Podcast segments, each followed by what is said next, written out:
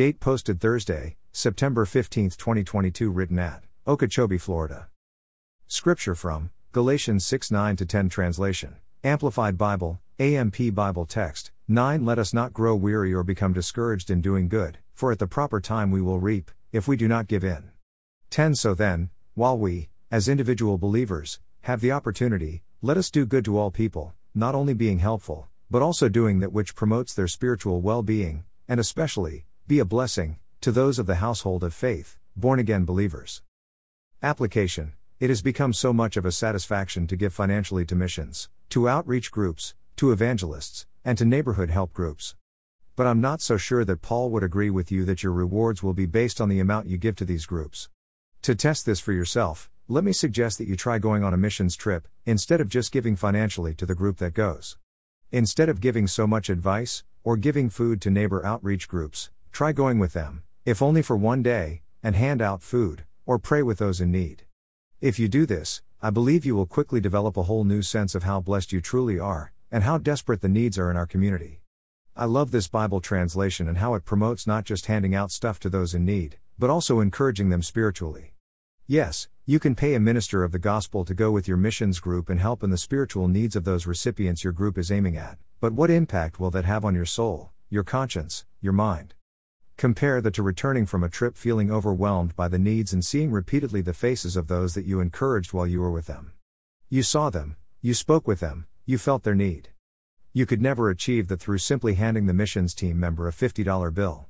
Friends, when we witness firsthand how God returns to us 100 fold for all that we do in His name, we will then fix our minds on the soul of men instead of fighting inflation and trying to maximize our bank account.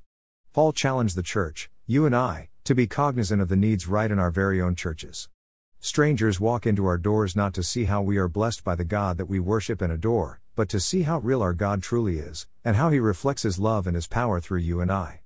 What do you suppose they walk away thinking after their encounter with you? Did they truly see God's amazing work, and His love and concern for mankind? Hopefully, they didn't see our selfish desires, or our pride still very prevalent in our words and actions. If they did, then perhaps they will walk into the church down the road to continue their search for real Christians slash followers of Christ.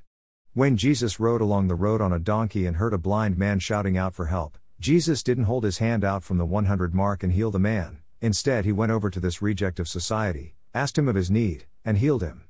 May this stir our minds to jump in there and personally help in the needs of those in our church, along the path we travel each day, or buried deep in the trenches of our community. Paul said, Let us not grow weary in doing this. Blessings noted, there is no greater satisfaction than standing in the presence of Almighty God with a clear conscience because you have done all that He has asked of you. This includes being His hands extended to the poor and destitute that we come into contact with on a daily basis. Prayer, precious Lord, please help us to see what you see.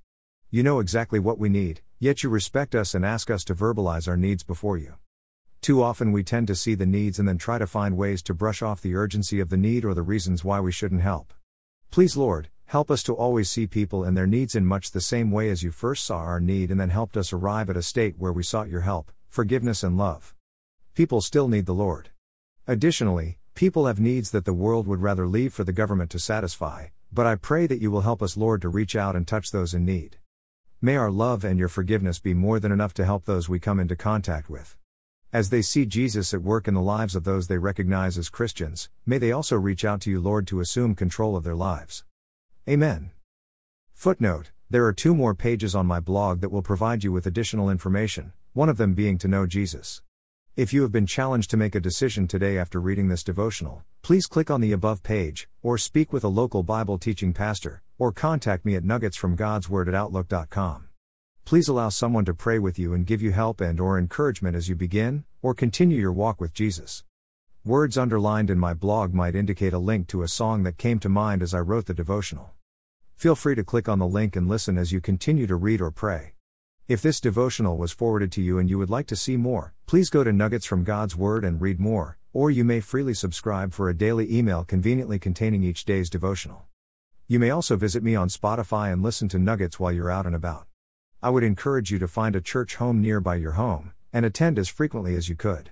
Get to know God, and allow His people to encourage and strengthen you in your Christian walk, while making every effort to be a blessing to them. God is at work among His people.